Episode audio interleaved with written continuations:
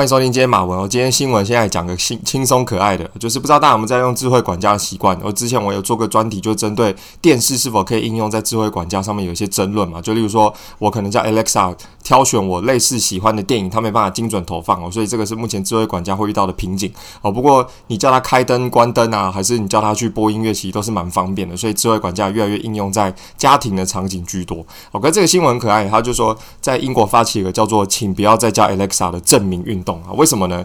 因为其实 Alexa 是一个真实的人名，就是他真的是这个姓氏的。哦，在英国呢，在 Alexa 问世以前呢，其实这个姓氏是排行在第一百六十七名哦，就说英国人口里面第一百六十七名的顺位呢，其实有很多人是叫 Alexa 这个名称哦。可是自从二零一六年 Alexa 问世之后，到二零一九年 Alexa 这个名字就变到九百二十名去了。好，但现在统计呢，大概还有四千位。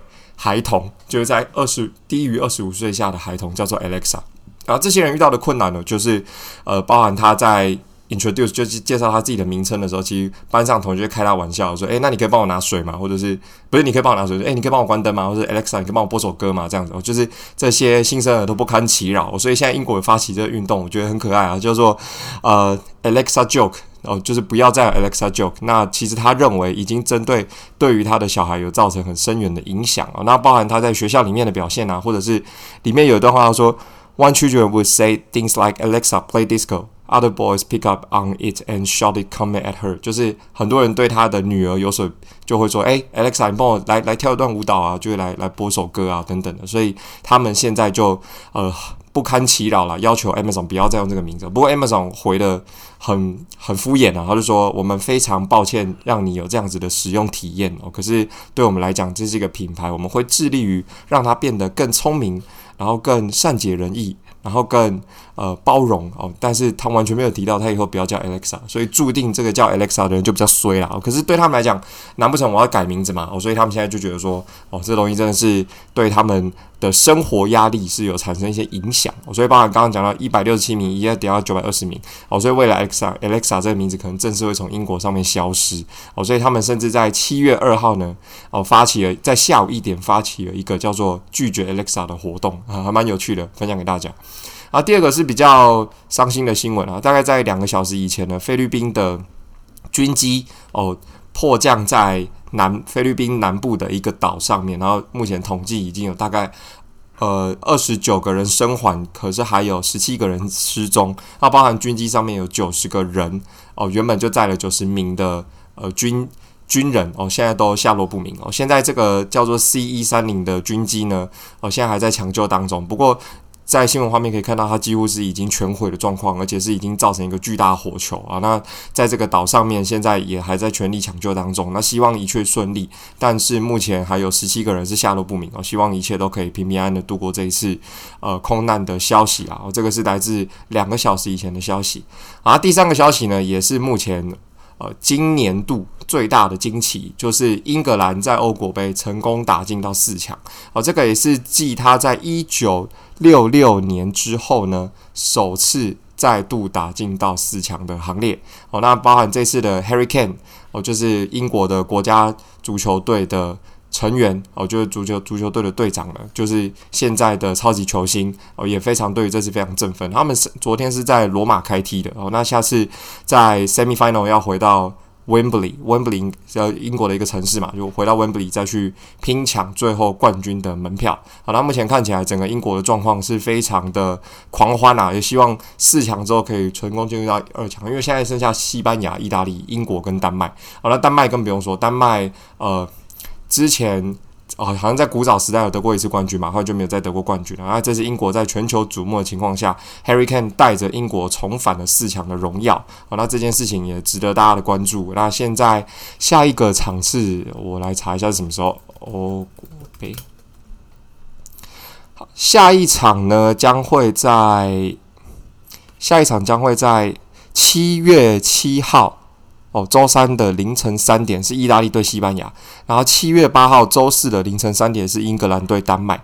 那决赛呢是七月十二号周一的凌晨三点会来开踢哦。那目前意大利跟西班牙应该会先踢，但是英格兰跟丹麦不知道大家有没有看昨天丹麦对捷克那场，其实还想不到是蛮悬悬殊的啦。就就后面是一面倒的情况，丹麦赢得这次胜利。好，那就看英格兰跟丹麦这次表现如何。那如果英格兰可以顺顺利进得冠军赛的话，对于整个欧洲而言，英格兰也是算算是可以重回到呃世界列强的行列。因为我们一直我们知道。从夺冠顺序来看，意大利、德国，然后呃，意大利、西班牙、德国。然后接下来是法国嘛，那下一个如果英格兰有机会的话，从这次欧国杯起步，那明年的世界世界杯就会非常的有看。最后一则消息呢是来自维珍集团，我不知道大家认不认识这个人，叫做 Richard Branson 啊，他是维珍集团的董事长。好，那他从小就有严重的阅读障碍症，然后从唱片生意赚到第一桶金之后，一九八四年成立了维珍航空。啊，他一直以来被誉为是一个最非典型的董事长啊，他呃他的。艺术思维跟他所创造的东西，包含什么维珍铁路啊、维珍电讯、维珍航空，然后维珍能源、维珍唱片啊等等，他都是呃被誉为是最会享受生活的富翁啊。然后他今天是在一个 B B C N B C 的专访上面说，他预期在未来的十年将会有二十家公司来去启动所谓载人上太空的这个太空旅行的行列。因为我们知道，其实维珍集团的太空旅行的脚步算是做得非常的早。那他现在宣布说，大概在呃，有两百万人呢，可以享受到这个体验哦。在未来的十年，就是他预测未来十年，可能两百万人都有办法上太空去走一圈。好，现在的票价大概是来到二十五万美金到五十万美金之间。我们知道两百万人有二十万美金，应该不是什么难事哦。所以现在这个 Richard Branson 呢，因为他当然也是在这次的太空计划里面有预计也要去飞行一趟嘛。我们包含前面有提到，我记得是。八月吧，前面的节目有讲到，Bezos 也要上外太空走一遭。好，那现在 Branson 呢也认为说，现在有二十家公司准备要投入到这个太空的行列当中啊。来聊一下 SpaceX。SpaceX 呢，它预计是要用呃 Crew Dragon，然后这个 Falcon 9这个火箭呢，去推升带有十个太空人的火箭推进器，然后去到国际太空站。然后到呃，在应该是到下个月之前呢，要去完成三项任务。那那其实现在整个 SpaceX 对于载人升太空已经是非常纯熟的啦。哦，那成本也大幅的下降。那这个也再再证明说，现在对于人上外太空的梦想可以说是越来越快。那所以他说，be growing too quickly。然后 Branson dismissed the idea。他说，呃。记者就问他说：“这个会不会发展的太快了？一下有二十公司要投入，那可能后面会不会又是一个宇宙泡沫的？”然后他说：“I don't think there's any overheating。”然后他说：“没有任何过火的迹象啊。”然后说：“I think the space world is only just starting。”他说：“整个太空世界的竞争行列现在才要开始而已。”不过我们知道。